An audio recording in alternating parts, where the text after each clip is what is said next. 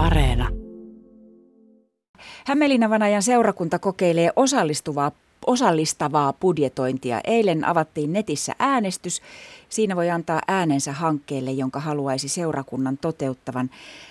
Kirkkoherra Kimmo Reinikainen, olette valinnut hankkeita, joihin sitten ihmiset saavat osallistua netin kautta äänestää.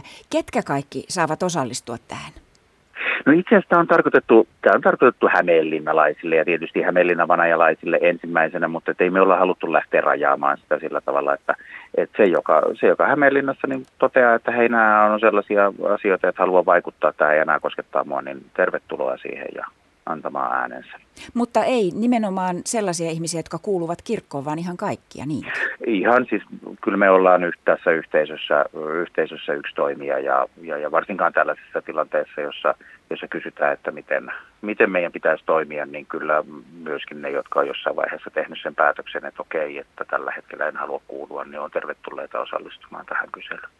Näitä on seitsemän näitä hanketta valittavana, niistä saa äänestää ja budjetit ovat 10 000 ja 30 000 euron välillä. Tällaisia aika ihmisläheisiä hankkeita vai kuinka itse niitä luonnehtisit Kimmo Reinikainen?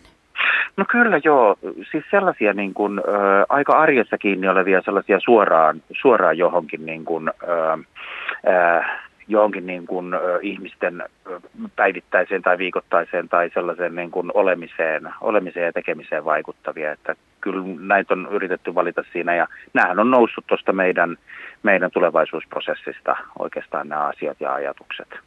Niin kerro tarkemmin, kuinka ne on ideoitu.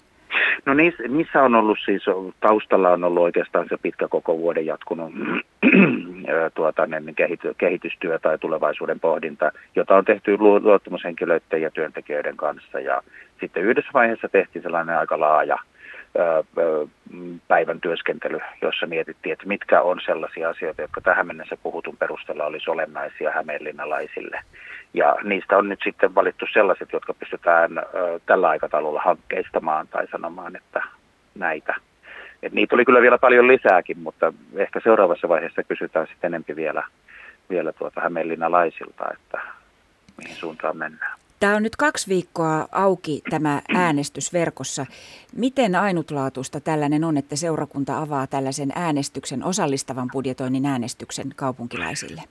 No kyllä tämä, kyllä tämä saattaa Suomen mittakaavassa olla ensimmäinen, ensimmäinen ja tähän Mellinnassa on tällainen, että kokeillaan. Kokeillaan ja katsotaan, ja kun me ollaan ihan ensimmäisiä, niin sitten voi olla, että, sit voi olla, että me jossain vaiheessa huomataan, raavitaan päätä, että hetkinen, että tästähän tuli aika mielenkiintoinen äh, juttu, että tota, äh, mut, mutta nyt nyt niin kuin olemme avanneet sen ja, ja, ja mielenkiinnolla odotamme, mitä tulevan pitää.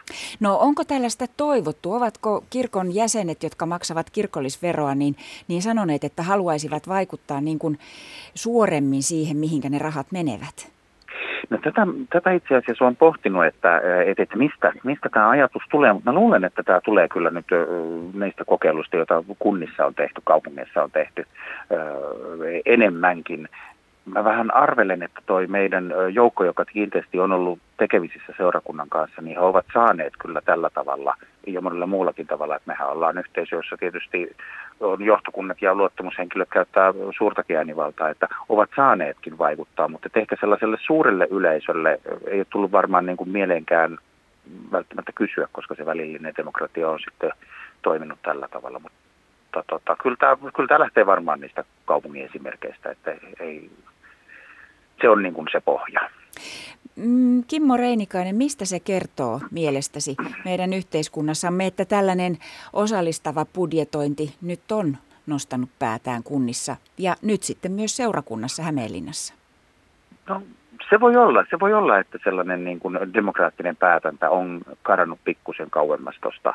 Tuosta kyllähän poliittiset ilmiöt näyttää vähän siltä, että, että, että on sellainen kokemus, että ollaan menetetty vähän sitä yhteistä päätäntävaltaa, että se on etääntynyt ja poliitikot on ollut vähän huolissaan myöskin siitä, että politiikka on etääntynyt arjesta, niin tämä on varmaan sellainen keino tuoda sitä, tuoda sitä päätösvaltaa lähemmäs sitä arkea ja lähemmäs ihmistä.